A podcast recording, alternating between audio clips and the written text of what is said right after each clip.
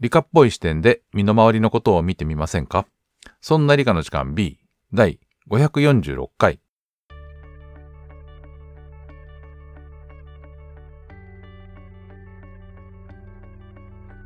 そんな理科の時間 B お送りいたしますのは吉安と香りです。よろしくお願いします。よろしくお願いします。えー2024年最初の回になります。今年もよろしくお願いします。ました。明けましたね。よろしくお願いします。明けましたか、無事。無事明けてるんじゃないですかね。きっとね。はい。なんか年末は、年年末は天気が悪かったね。まあ安定しない日がありましたね。いいね、なんか。車買い替えたってなんかね、最初に雨が降るとちょっと嫌なんだよね。まあいいやあ。そう。えーとまですね、だでも、あもう降った？雨31日、に降った？はい。なんか雪は降んなかった？あ雪になってないです。タイヤは？タイヤはずっとノーマルのままですよ。うんそうねそろそろっていうかそろそろ変えなきゃなーなんて思ってはいるんだけどね。ぜひ。ねで、えーはい今日の話題なんですが、はい。えー科学系ポッドキャスト共通テーマ、えーああお題は予言です。はい？予言。なんでえ？科学系だよね。そうなんです。科学系ポッドキャストで、えー今回はですね、えー奏予でる細胞。奏でる細胞っていうところの番組の、うんえータツさんという方が取りまとめ役で、うんお題は予言にしますと。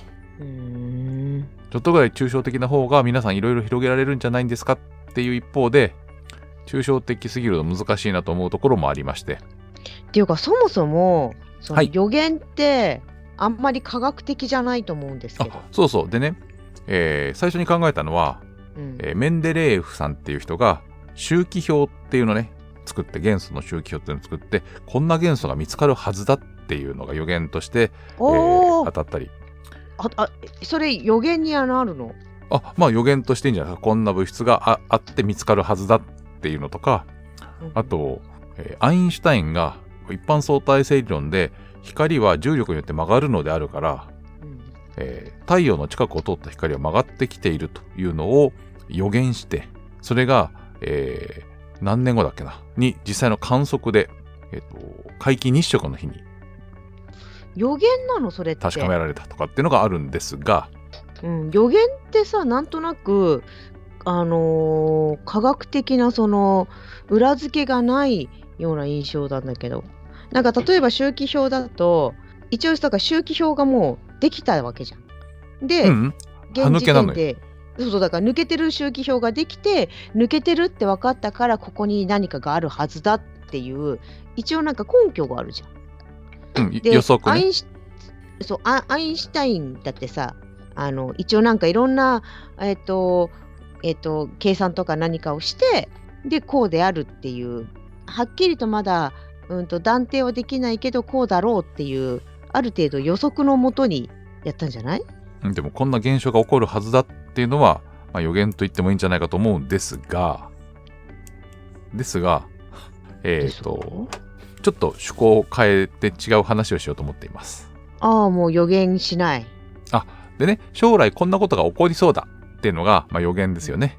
まだ確証はないけど。そうですね。そう。で、えーちょっとそれを考えるきっかけがあったので、その話からまずするんですけど、えー日本科学未来館っていうのがお台場にあるんですよ。はい。で、そこで、この11月に、えー常設展の、えー大きいリニューアルというか、えー新しい展示が増えまして。そこを見に行ってきました。いつ？えっ、と、12月27日かな？年の瀬も押し年もうん？ん？年も押し迫ってるじゃないですか。はい。えー日本科学未来館最終日かな？年内へえ。の。はい。とかに行混んでた？そこそこ混んでましたけど、世間的には平日なので。おえん？水曜日ですからね。なぜ平日に？あ、会社の人と一緒に行きましょうって言って。何会社のイベントとして？いや、私はちゃんと有給休暇を取ってきましたけどね。その会社の人は？えっ、と、出張？お休みを取ってる人が4人と、えっ、と、業務っぽく来てる人が1人かな。まあいいや。何の業務？何を業務したの？あ、えっ、と、社内でうん。あのどうかな、えー総務系の人がこう、うん。共有スペースで、えー、とイベントをやったりとか展示をやったりするっていうのがあっていろいろちょっと新しい展示の仕方とかを見たいよねとかって話をしてたのがあったんでじゃあリニューアルした、えー展示のところ見に行きましょうかって話になったんですけどまあそれはいいとしてだ。まあいいとしてだ。で新しくなった展示っていうのが、うん。えー七色クエストっていう名前の展示と、七色クエスト？はい、もう一つが虹？まあまあそういう感じなんですけどもう一つがおいパーク。おいパークのおいは年を取るのおいね。ああおいおいおいってなんかこの間言った気がするな。はい。行きたいっていう話を前回したと思います。え行ってきたの？行きたいところに。あそうですそうです。で、あら。あら、えー今日お話しするのははい。人体拡張。人体拡張。そうロボットやそのうん。コンピューターによって人の能力が拡張されることがこの先絶対起こるはずだっていうまあ、えーある意味予言的なことねっていうのを話そうと思っています。予言なの？なんか予言っていうところのやっぱり言葉の定義がなんか納得いかないな。えっ、と言葉の定義の話をずっとするとこの前のお金みたいな話になっちゃうんですけど。えっと ただ、えーちょっとねぼんやりしたところもあるのでぜひ皆さんも一緒に考えていただきたいと思うんですよね。はい、何を、えー予言？ロボットやコンピューターによる人体拡張の話。拡張ってところもまたさいろんな考えあるよね。そうなのでそれを話していきます。あそう。で、じゃあ、えーオープニングではですね、もう一個の新しい展示の、えー、オイパークの話をちょっとだけしようと思っていて、あら、オイパークの話ではないの？オイパークの方は、あ、オイパークと、えー人体拡張は別で、人体拡張は七色クエストの方の展示です。はい。で、オイパークは、うんえっ、とね、年を取ったのを体感しつつ、老いについて考えましょうっていうタイプの展示で、あのはい。目が見えなくなるというか、見にくくなるとかね、うん。あと耳が聞こえにくくなるとか、うん歩くのが遅くなるとか、うん。えーなかなかこう物覚えが悪くなるとかっていうのを、えー実感する体験と、うんそれを科学的に説明した話と、えーそれが技術的にどうこれからなっていくかっていうのがこう組み合わさっている展示がいくつかあるっていうのがオイパークの中身です。えーっと、科学技術を使うことによって、それに抗うことができるってこと？うーんとね例えば目だと、うん老眼はえー老眼鏡をかけるっていうのがあってあとは、うん白内障みたいなものでこう、うん水晶体が濁ってきてしまう。うん。そうすると、えー強い光があるとその周りがね、ボケて眩しさが増すみたいなことがあったりするのを、あまりに、えーそれがひどい時には、水晶体を抜いてうん人工の、えーレンズを入れるっていう手術とかがあったりします。っていうのとかが展示してあったりします。ああ、うん、うん、うん、うん。なので、えーとうん体感するなぜそれが起こるかっていうのの科学的説明、えーそれに対してこんなことができるんじゃないかっていう技術の説明が、えー組になってるっていう感じ。はい。はい。で、えー小さい子とかは、わ私ぐらいのね、50過ぎると、こんな追いパークとか体感し、体験をわざわざこんなとこに、えー来なくてもできるわいって思っちゃうんですけど、毎日の生活でね。はい。ちょっとはい泣きそうですけど、はい。あの、え、それを何？えっと、和コードがじ体験できるようなものがあるってこと？あ、そうです、そうです。だから、えー若くても、その、どういう風な聞こえ方になるのかみたいなものが、ちょっとした体験でわかるような工夫がしてあって、ほあなたは病院で佐藤さんと呼ばれたらはいと答えてくださいっていうやつで、うはい。えー、と佐藤さんと加藤さんと阿藤さんを呼ばれるんですけど。で耳が聞こえにくくなる？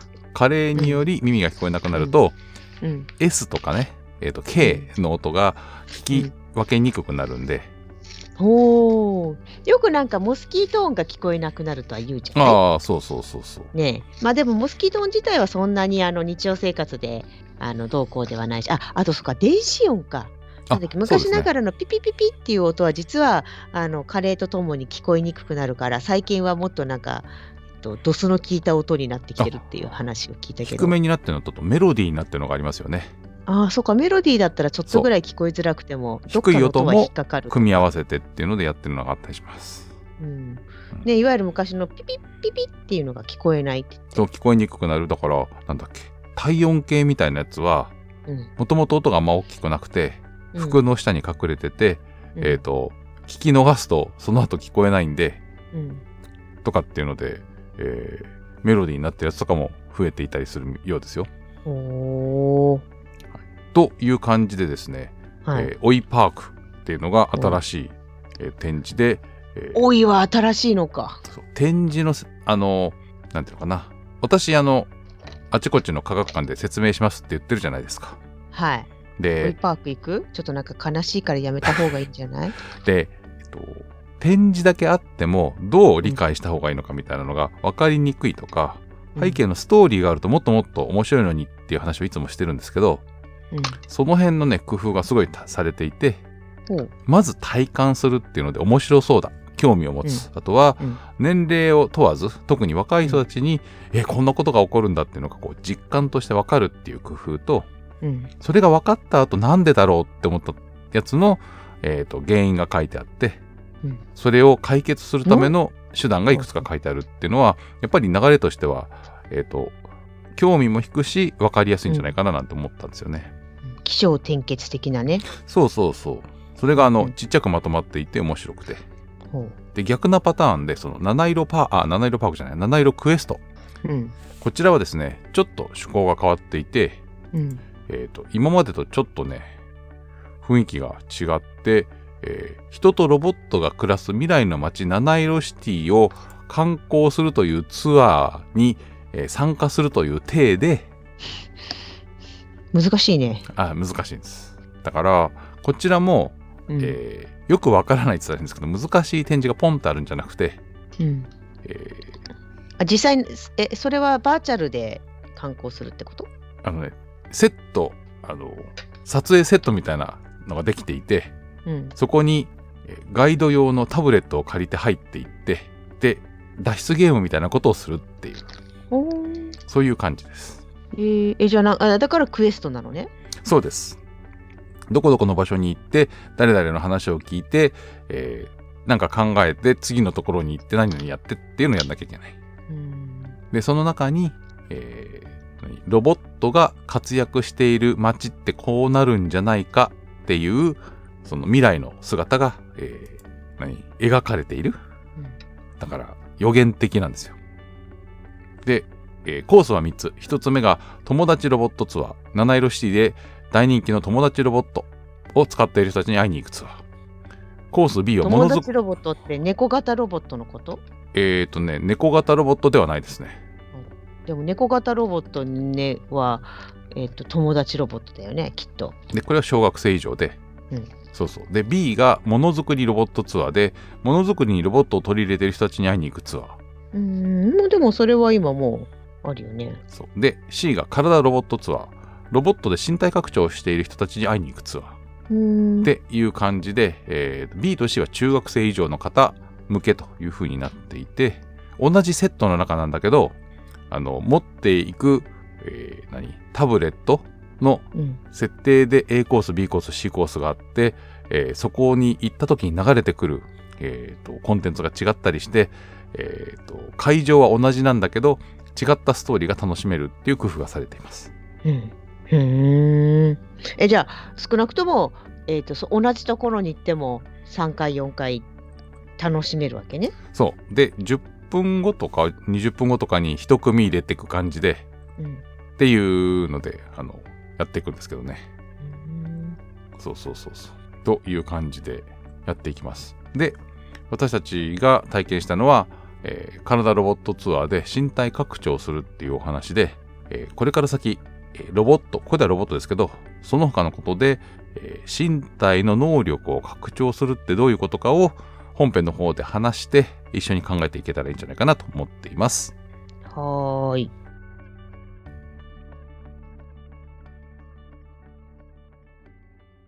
今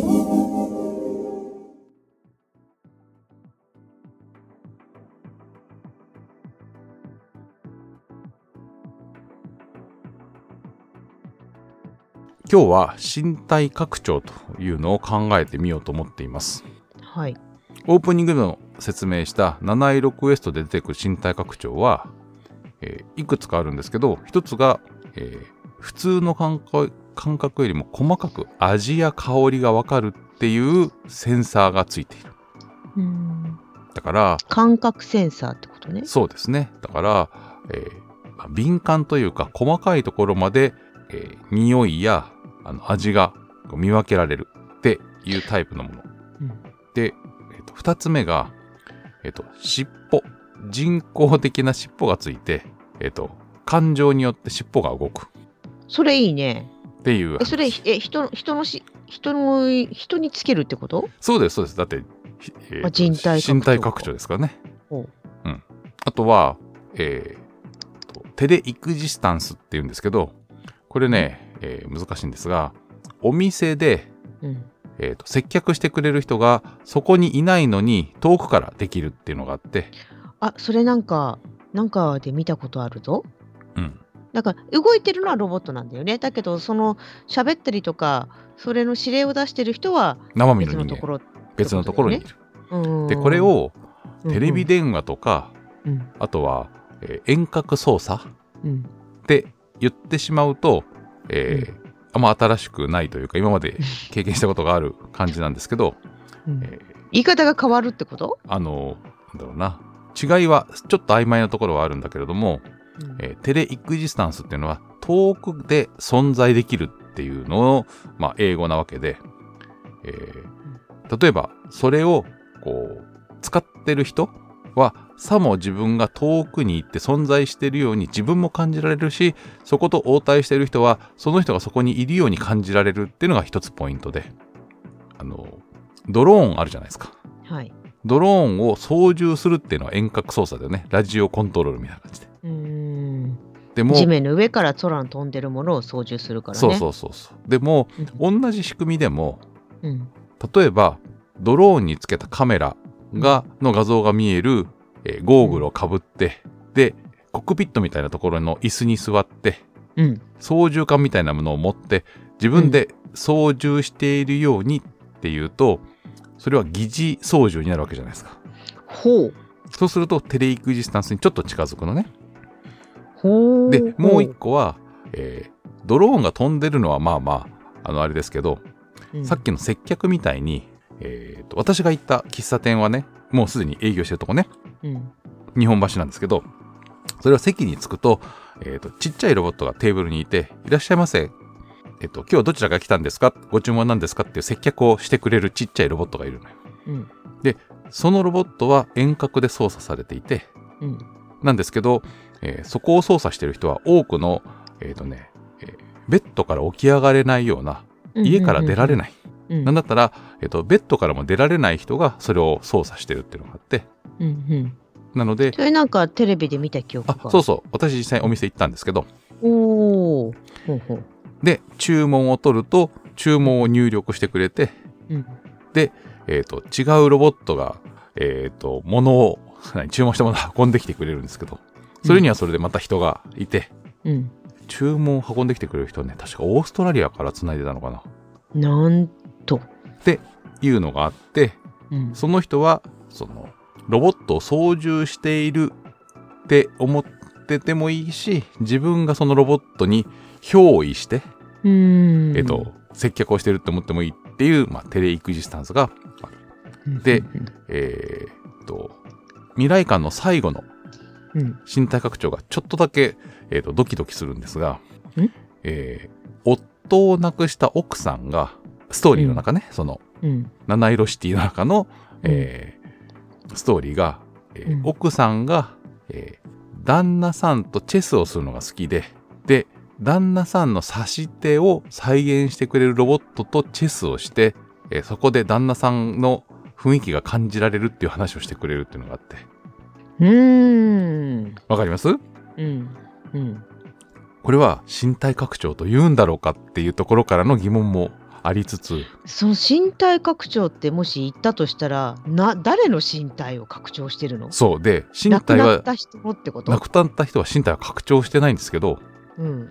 えっ、と、それはえーその人の、えーそれはねチェスのやり口ですけど例えば私すごいたくさん喋ってるデータがあるじゃないですか。うん。うんうん録音されて。そうね。ここに喋り方があったり口癖があったり声があったりするっていうのを再編成してうん。時事ネタとに AI で私のえー喋りを学ばせた AI に喋らせると、さも私が、えーうん。理科ニュースをやっているようにできるかもしれないわけですよ。私が死んじゃった後も。なんだっけ？NHK で、はいえっ、と美空ひばりを復活あさせあたのがああったよね。そうそうそう。あの過去の喋り方のデータを全部 AI に分析記憶させてで新曲を歌わせるでしょ？そうそうそうそう秋元康とかにこう作詞させて。そうだっけ？そこら辺は覚えてないけど、うん、っとていうういようなことをね。でだからその時にそれどこで見たんだっけ？あでもロボット館。あそれもそうだ。科学未来館だ。ああったかもしれません。で、うん。いうようなのがあって、うん。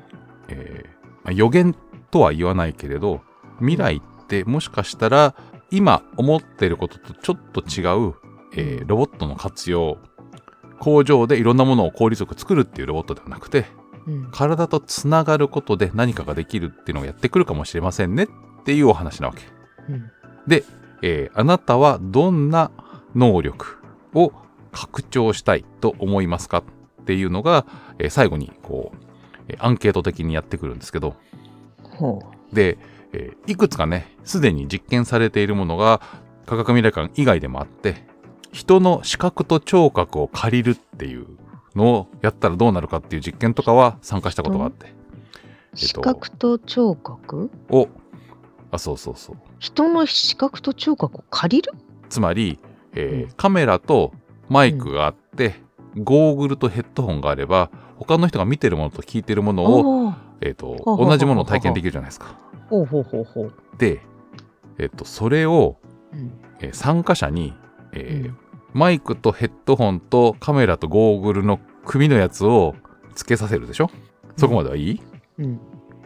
でそれで4人で2組に分かれて鬼ごっこをするっていうので自分が見てるのは自分のパートナーの、えー視点でっていううんうん。視点の交換をして、むずえそれで鬼ごっこするの？そうそうそうそう。難しいね。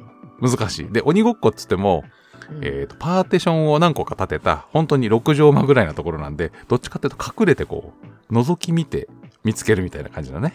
だから自分の相相手パートナーがどこにいてで自分は何を見てそれがパートナーに送られてっていう、えー感覚の交換をするみたいなことのあ待って待って待ってね。えっとパートナーは味方か。見方ああなるほどなるほど。あわかんないでしょ、えっと指示を出せるわけね。あだからそっち行ったぞとかは言えるわけうん。えじゃあなんなんだろう本当にえー、あーなんだ司令官とまあ言っちゃ悪いけど相手も2人いるから自分も後ろからあの柔らかいあの棒で叩かれること可能性があるわけですよ。よ。はあ。ほで、まあ、それはね実験ではあるんですけどう。うん。この先、えーこれまでこうロボットの力とかっていうのは、えー体力が衰えた人を補助しましょうとかうん。目が見えないから見えるようにしましょうとかっていうマイナスをゼロに戻すタイプが多かったんだけどうん。うん。うんこれからはうん。えー身体を拡張する側にテクノロジーが使われてできなかったことができるようになるとか、うん今まで、えー感じられなかったものが感じられるようになるうん。例えば、えー、と追加の指とか追加の腕とか、えーとね、ほう。ほうほ肩のところにからうん右腕にみ左腕にっていうのがこうニョキって伸びてきてう。うん。それでを動かして物を掴んだり離したりするっていう実験もあってそれは自分の足でコントロールするんだよね椅子に座って足に電極がくっついていて、うん。足にこう動かそうとググって力入れるとそこに筋肉に電気が電流が流れるんでそれを感知して、えっとうん。右足で、えー新右腕左足で新左腕をコントロールしてほう。よ、四つ足じゃないな。四つ腕動物になるみたいなイメー4ジか。本の手になるわけね。ね、足がない代わりに。そう。ちょっとアシュラ君っぽいんですけど。アシュラは六本じゃない？あそうそうそう。三面六臂ですけどね。そういうのとかがあって、うん。あとはなんだっけえっ、と小指の先にもう一本指をくっつけて握るとかね。握るのが握りやすくなるとかっていうのとかの実験をしたりとかっていうのもあったりしてつまり、えっと、何を拡張するかっていうのがもっともっと発想が広がる話でさっき、うん。えー、かおりさんとお話ししていた気持ちで動く尻尾っていうのがあったとしたら、耳は聞いたことあるでしょ猫耳みたいなやつで脳波を取ってこの脳波だったら耳をこう動かすみたいなのがあるんですよへえそう。じゃあいいじゃん尻尾だって、あそうそうそうそうそう。うん、でそれはみんながつけるといいものなのかそうじゃないのかとかっていうのを考えなければいけない時代が来るかもしれない、猫の尻尾はあれは意図的にやってるのかね？もう感情なのかね？あだから香織さんが例えば自分に尻尾がついたとしてうん。それが自分ではコントロールできない深層心理で動くとするじゃないですか。うんそれは周りの人から知られるっていうのはいいことなのか悪いことなのか考えなきゃいけないわけですよ。そうね。なんか一生懸命嫌な人に会っても顔はニコニコしてるのに尻尾がなんかパタンパタンパタンとか言ったらね。芝がキーって怒ってるのか、あの、萎縮してるのかとかが分かってるのか、そうね。そうそうそうそう。とあの内緒にしたいね。頑張ってニコニコしてるんだからってね。一方で、自分の気持ちがなかなか伝えられない人にとっては、そういうのがあったらいいかもしれないっていう人もいるかもしれない。はああのえっ、とオンオフはしたいね みたいな感じで、うんえっと、身体拡張は、えーいろいろ発想を豊かにして、こんなことができたらどうだろうっていうのも考えつつ、まだね、コストが高かったり、実用的じゃないかもしれないけど、遊びやら、えー低コスト化による、えっと、楽しいツールとして急に流行り出すかもしれない。うんうんあとは、えーお仕事で、例えばさっき紹介した何かの感覚を研ぎ澄まさなきゃいけない人が、うんえっ、と、測定器で数字が出てくるのを読むんじゃなくて、それをあたかも感じられるようにうんなるっていうのも、もしかしたら近い将来あるかもしれない。一緒に行った人たちと話したのは、あの、コックさんが、えっ、と、味覚センサーを指につけたとして、その指で、えー何、食べ物を触った時に、美味しいっていう感覚なのかねっていう話をしたわけ。ほうそれとも、味覚が区別できるような感じだけなのかねみたいなね。これ難しいでしょ。味覚センサーが指にあって、指で触ったら味覚がわかるのはいいけど、脳のどこにつなぐんだって話。あのーよくあのなんだろうえっ、と熱い冷たいはわかるじゃない？わかるよ。あその感じでさ例えば、えー、と親指は熱い冷たい。人差し指はあのー甘い甘くない。中指は塩辛い塩辛くない、あそうそうそうそう。で薬指がえっと酸っぱい酸っぱくないとかで、うん。それがわあの何？あのいえオンオフじゃなくってそれがなだらかに分かればこのケーキにはこのくらいの味覚でこのくらいの味でっていうのをさ全てにベベベベベって入れてさ数値化ではないけどうん。フィール、感じられるわけでしょ？うん。で、その感じは、うん。プロのコックさんは、あの、要は私たちと違って、もう少し塩を足さなきゃいけないとか、何々調味料入れたら美味しいんじゃないかとかっていうのでいいけど、うん。要は測定器の代わりにするのがいいんだけど、それを普通の人が使うときには、美味しいって思えるやつがいいのか、それとも、やっぱり測定器っぽい方がいいのかっていう話をしたら、次にう、ん。だとすると、もし美味しいって感じられるんだとしたら、大して美味しくないものも美味しく感じられるっていうセンサーを口の中に埋め込むっていうのができるんじゃないか問題とかね。おおそれいいじゃん、さあ、我々が食べる将来の美味しいものは、うん。えっ、と、そのセンサーが美味しいって思うものを入れとければいいわけだから、うん。あれってことは、もう何も入れなくて、そのセンサーに美味しいっていう刺激だけ与えられるっていうのでいいんじゃないかとかね。うん。じゃあ、うん。我々の感覚はいるのかいらないのかっていうところまで話がいくわけですよ。あのうんと味覚ってさ、はい。うんとまあひ一番大事なのはその毒ではないとかさ。あそもそもね。栄養分が高いとか、毒じゃないとか、そういう話ね。っていうのをまず知るために発達したんだと思うんだよね。うん、でもそっから先の美味しい美味しくないは、えーっと生きる上では必要ないよね。あ美味しい方が栄養が多めっていうのがもともとあったっていうのは流れとしてあると思うけどね。うん、でも死ぬ死ななければいいっていうそのまずスタートはいから考えると栄養分はとりあえず二の次だとは思うんだよね。今やねはいそう。だから単なる娯楽？娯楽？はい。お楽しみね。そうだからうんとパンがなければケーキを食べればいいじゃないの問題ね。うん、そうそうチョコレートの方がもっといいけどさ、あのーあんまりその食事にななんていうの？どうでもいいと思ってる人っていうの？ああだから逆にね美味しくて満腹感さえあれば痩せられるかもしれないわけじゃないですか。そうそうそうそれいいじゃん。でそれはうんどこまでが倫理的にやってよくてどこまでがやっちゃいけないのかっていう線引きをする日が来るんじゃないかと思うんだよね。でもそれあのえ永久的になっちゃうとちょっともいろいろ問題はあるけどうん、例えば一時的につけるものだったらダイエット期間中にこれをやるとかさ薬とかね。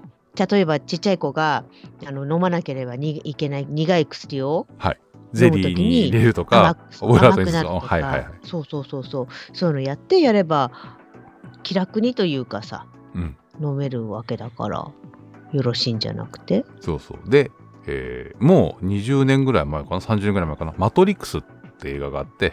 おおそんな昔？わかんないけど。でキアヌ・リーブスでしょ？そう。で、うんそれはバーチャル世界で体験していることは実はこう本物の人間は、えー何？脳みそに電極をつながれて、うん。えー、と培養液の中でプカプカしているだけだけど、うん。脳は、えー体験をしているように感じているっていう風になって、まあ、物議を醸し出した映画ですけど、あそうなの、そう人体拡張っていうのはうん。どこまでがその、えー拡張して良いのか。で特に娯楽とか楽しみとか快感を得るためのものっていうのはしてもいいのかとかねっていうような話うんうんうん。とか仕事だけではなくってことね。そうだからマイナスをゼロにするのはよくやられるわけね。うん、見えないものが見えますと。聞こえないものが聞こえますと。あとは望遠鏡を覗き込む感じね、あの失ってしまった手を再生しますとか。うん。でも、えーゼロからプラスにするときには夢が広がりすぎるのとあとはさっきも言った他の人の体験を、えーとまんまやるっていうのはさっきの追いかけっこゲームだったらいいけどどこまで許されるのかとか。うん。で今も、えっとえー DV というかあの、うん。えーパートナーにをすごくなんていうの？倫理的に悪いぐらいのモラルハラスメントで、えーコントロールするみたいなことが問題視されている中でうん。お前の体験全部見せろって言ってっていうのが許されるのかどうかとかねおもうそれをえっ、と個人でやり取りできちゃうっていうことまで考えちゃう考える必要があるってことね。そうそう。で、えー頭の話に戻ってうん。誰かの性格をコピーしたような喋る機会っていうのはそれは身体拡張なの、えー死んじゃった人のやつを作るっていうのは新しいお墓の形なの？え生きてる人の同じような性格で喋ってくれるコピーを作るっていうのは倫理的に許されるのとかっていう風になってくるわけ。今フェイクニュースとかで、えーとうん。どっかの大統領とか総理大臣がこんなこと言ったよっていう嘘の動画が作れますよってあるじゃないですか。うんうん。でも、えー人格のこんなこと言いそうっていうのをコピーして喋るっていうのができるようになった時にそれはどうするべきかみたいな話をが結構近い将来問題になってくると思うんですよね。さて皆さんはどうやって新しいテクノロジーや新しい身体拡張と付き合っていくんでしょうっていうのを考えなければいけなくなるんですよ。お友達ロボットとか要はおもちゃの延長なタイプはそんなに問題にはならないんじゃないか。あとはものづくりとかの力仕事細かい仕事にロボットが使われるっていうのも順当じゃないか。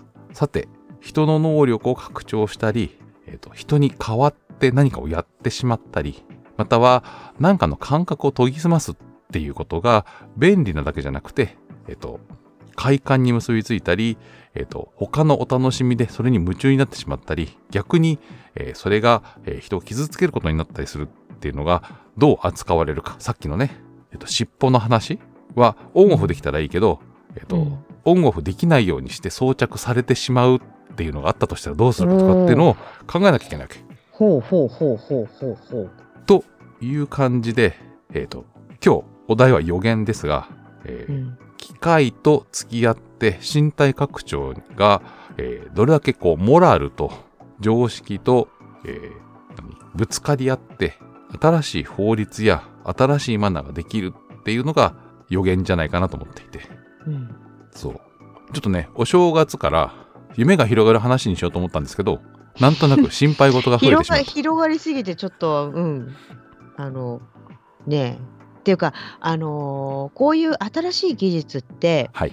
まあ、当然こういうのができるだろうってある程度予測はするけど実際には思ってもいない方向に広がったりするじゃないですか。します。なのであのーいろいろその広がる前に例えば対策を取ってこういうふうにしようああいうふうにしようって例えば法整備的なことを考えたとしても実際はほとんど追いつかないよね。なんかとか変な小賢い人が悪用するとかっていうのができてからそれを何？モグラ叩き的にというか、うん後で潰すようにあの法律を作ったり運用したりするっていうのが起きるんじゃないかとは思います。そうなのでまあ考えないでいいわけじゃないけど、うん。考えてもでも絶対見直しが必要になるよねっていう。うん、一方で多くの人が真剣に考えるっていうのはいいことなんじゃないかと思っていて、うん。うん、さあこの先どうなるんでしょうということで、えーぜひね科学技術とかに興味を持って、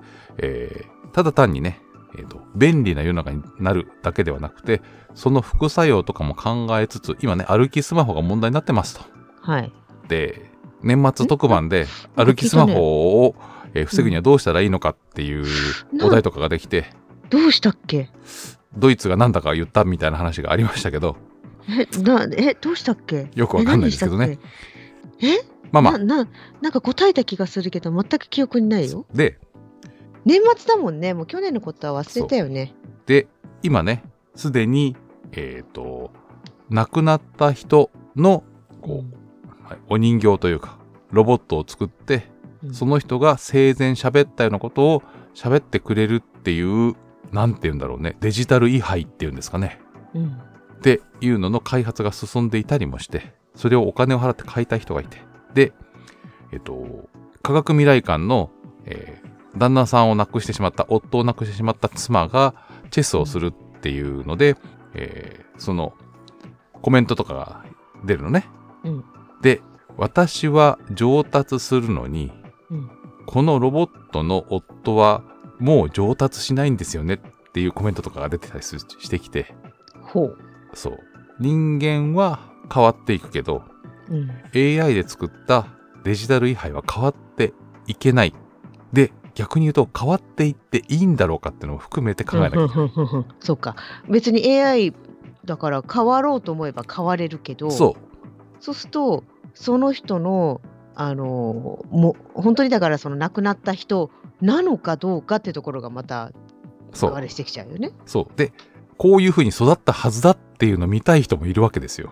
うんうん一方で、うんできると、生きてる人のコピーはいいのかって話またなってきたりとかして。あそうか別に亡くなってなくたってできるもんね。あそうそう。するとアイドルとかのなんかそう、自分の人愛した人のあ、そうコピーを、うん、と暮らすのがいいっていう人が出てくるかもしれない。わーおちょっとね、SF 漫画っぽいですけど、うんそんなものを、えー、と考えてみるというのも面白いんじゃないかと思いました面白いっていうかなんかとってもうんと難しい。星新一感ありますけどね。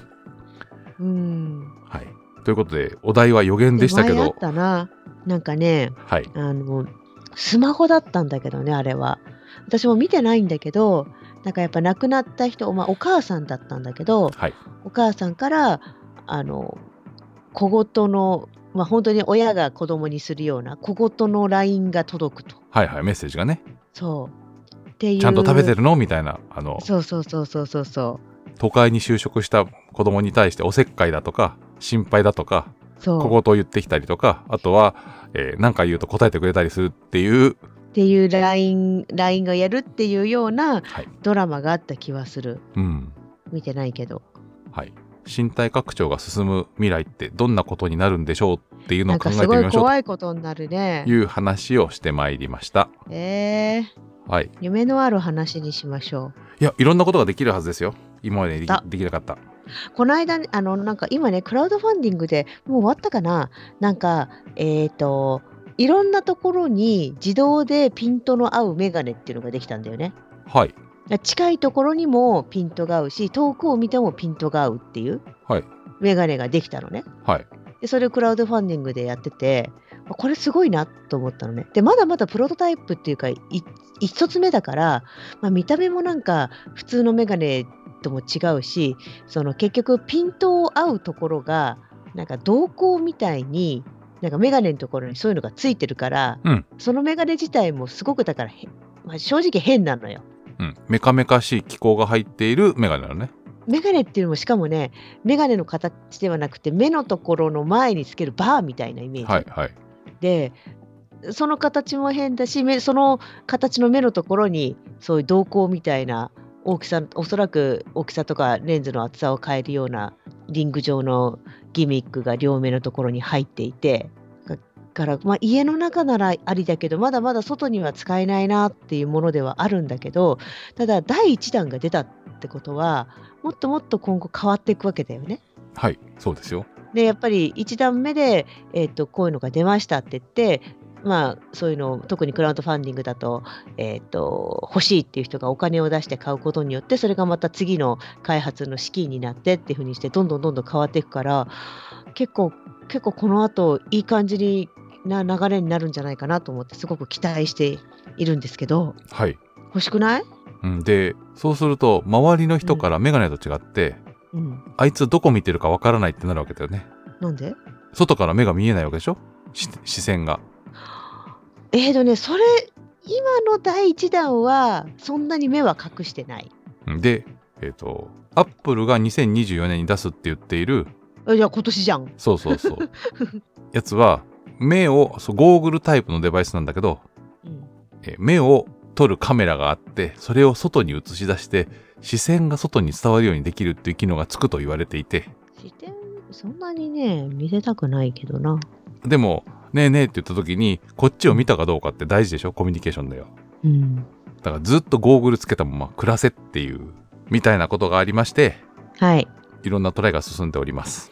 ねでもどんどんどんどんねとりあえずマイナスからゼロに持っていくものをもっともっと充実してほしいな充実するといいな期待しましょ期待します。う。ということで、この辺にしたいと思います。はい。えーぜひですね、皆さんの考えるところ、メールで送ってください。メールの宛先は、理科アットマーク 0438.jp、rika アットマーク数字で 0438.jp です。えーメールはですね、私たちのウェブサイト、そんない .com、sonnai.com のサイトから送っていただくこともできます。あとですね、えー私たちは、そんないプロジェクトというグループで、えーこの番組のほか、そんなことないっしょ、そんなに雑貨店という番組を配信しております。えーそちらも、えーウェブサイトだけでなく、えーポッドキャストアプリなどから探し当てることができるはずなので、ぜひそちらも聞いてみてください。またですね、えー、audiobook.jp というところのサービスで有料版の配信をしております。えーそちら聞いていただくと私たちのところに聞いた時間に応じた報酬が入るようになっておりますので、えーこの番組を応援したい方はぜひそちらもご,、えーご利用ください。よろしくお願いします。よろしくお願いします。ということで、えーそんな理科の時間第546回この辺にしたいと思います。お送りいたしましたのは吉安と香りでした。それでは皆さん次回の配信でまたお会いしましょう。さようなら。ごきげんよう。